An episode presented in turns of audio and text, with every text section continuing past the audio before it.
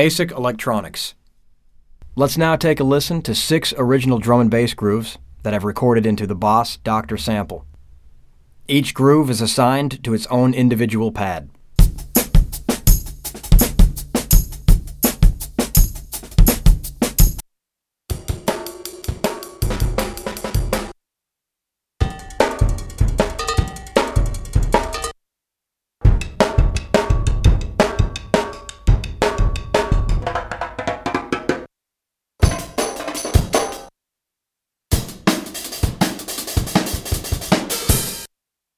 By combining our original samples on pads 1 through 8, we can now create original jungle or drum and bass tracks made up of multiple drum set sounds.